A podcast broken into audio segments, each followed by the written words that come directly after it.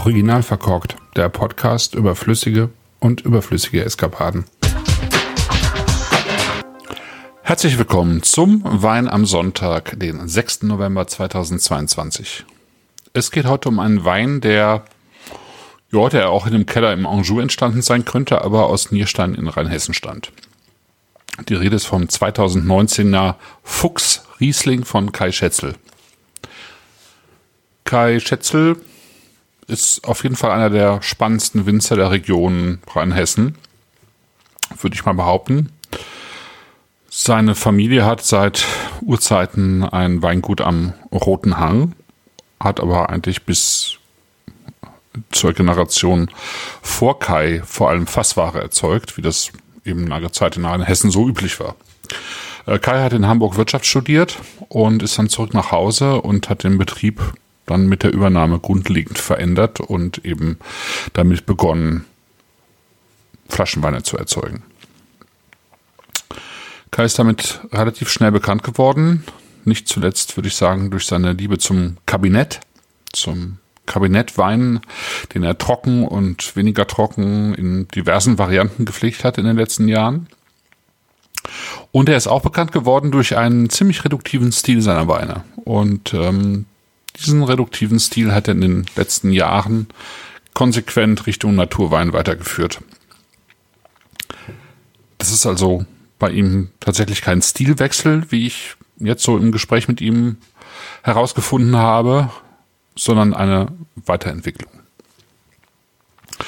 Grundsätzlich arbeitet äh, Kai Schätzel biologisch und biodynamisch in seinen Weinbergen. Das sind so rund 16 Hektar, im Wesentlichen mit Riesling und ein wenig mit Silvaner bestockt.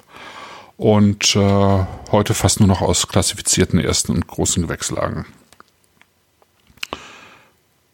Was seine Weinberge ausmacht oder seine Idee in den Weinbergen ist eigentlich, dass äh, alles so vorbereitet wird, dass äh, die Reben, die Trauben langsam wachsen, klein bleiben, fest werden, phenolisch aber so reif sind, dass er sie mit 11 oder 11,5 Prozent Alkohol ins Weingut holen kann. Er nennt das Golden Cut, wenn die kleinen Beeren so die erste klare Goldtönung erreichen und sie eben natürlich vom, von der Phenolik her reif sind, dann holt er sie rein und so war es eben auch bei diesem Wein beim 2019er Fuchs, der deshalb so heißt, weil er aus einem einzelnen Gewand stammt innerhalb der Lage Hipping, die Fuchsloch heißt und ähm,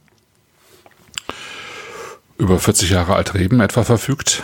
Und weil er ja schon ein Hipping als großes Gewächs anbietet, darf dieser Wein hier, der Fuchs, äh, nach VDP-Statuten eben nicht auch noch Hipping heißen. Und deswegen hat er den Namen Fuchs gewählt. Ja, also die Trauben werden in verschiedenen Lesedurchgänge reingeholt. Die ersten Lesedurchgänge sind normalerweise für den Kabinett.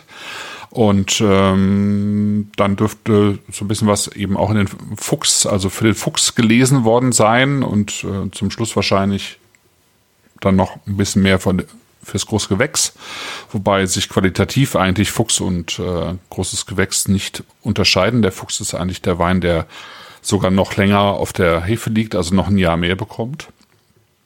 Das kommt dann alles in den alten Gewölbekeller, 800 Jahre alten Gewölbekeller bei den Schätzels und wird dort mit Füßen eingemeischt, ja, damit also ähm, äh, Kerne und so weiter nicht verletzt werden.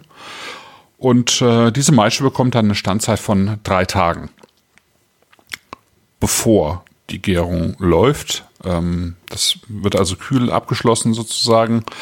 Und ähm, dann wird die Maische ohne Vorklärung gepresst, ganz langsam über 36 Stunden.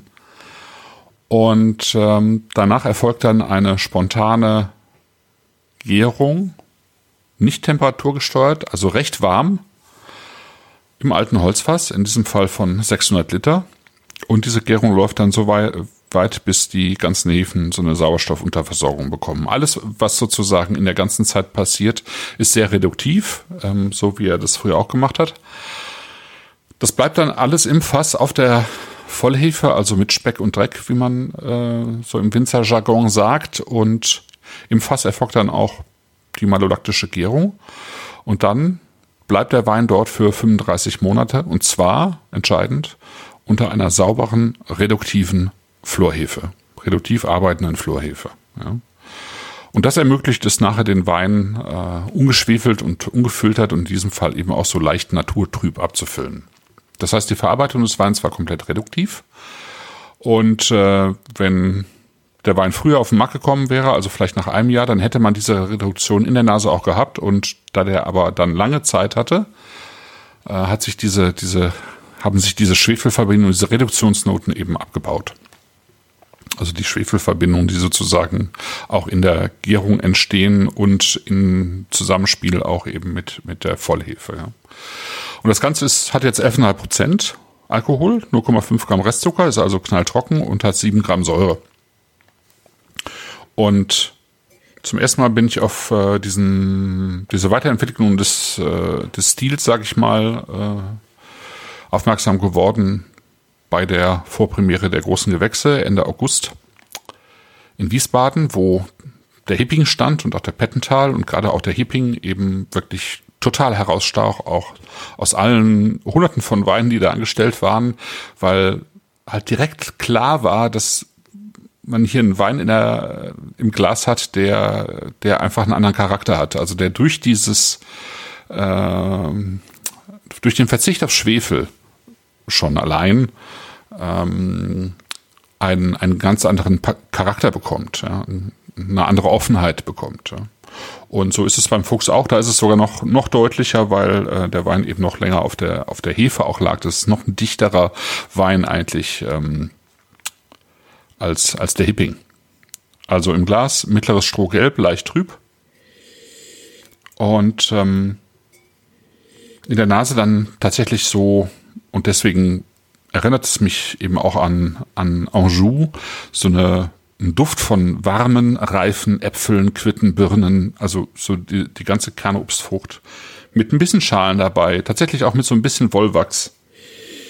Und ähm, mit einem Hauch von Apfelmost auch mit dabei. Aber Most, Mostnoten werden ja eben gerne schnell auch negativ gesehen, aber Most kann ja eben sehr sauber sein, auch wenn das äh, häufig eben sozusagen bei, bei, bei Apfelmost nicht ist. Aber wenn man einen sauren Apfelmost im Glas hat, dann ist es eigentlich ein sehr schöner Duft und den hat man hier eben auch so ein, in der Verbindung mit so ein bisschen Hopfen und so ein bisschen ähm, Lakritz eben auch mit drin. Also so Süßholznoten und dann kommen eben noch so ein paar Duftnoten mit dazu von, von Grapefruit, Kumquat. Also alles, was, was auch so eine zwar auch eine Säure hat, aber eben auch so eine gewisse Wärme und Reife. Ja? So ein bisschen Kapstachelbeeren noch mit dabei, also auch so gelbe Noten. Ja? Und das, das Ganze wirkt eben tatsächlich sehr, also warm in, einem, in einer angenehmen Weise, warm und offen und einladend. Ja?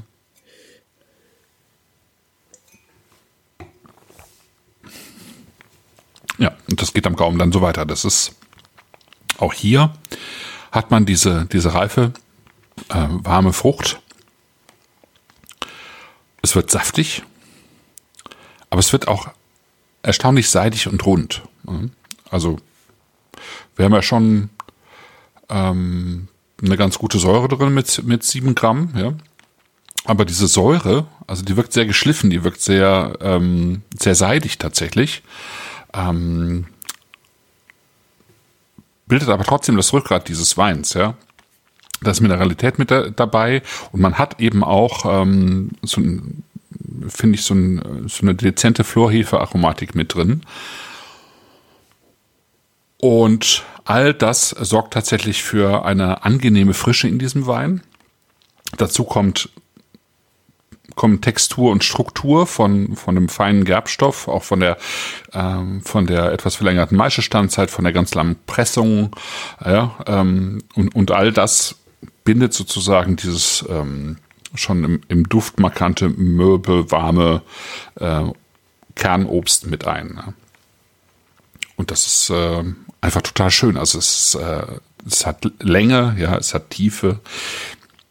Auch am Gaumen ist es sehr einladend äh, und charmant. Es ist sehr salzig hinten raus, aber nicht übertrieben und ähm, saftig und ja, macht einfach, äh, macht einfach Spaß so in dieser Komplettheit, weil es eben ähm, auf der einen Seite eben eine, eine so eine untergründige Spannung hat, eben gerade auch durch die Mineralität, die dieser Wein hat, aber auf der anderen Seite eben auch total entspannt wirkt. Ja, ähm,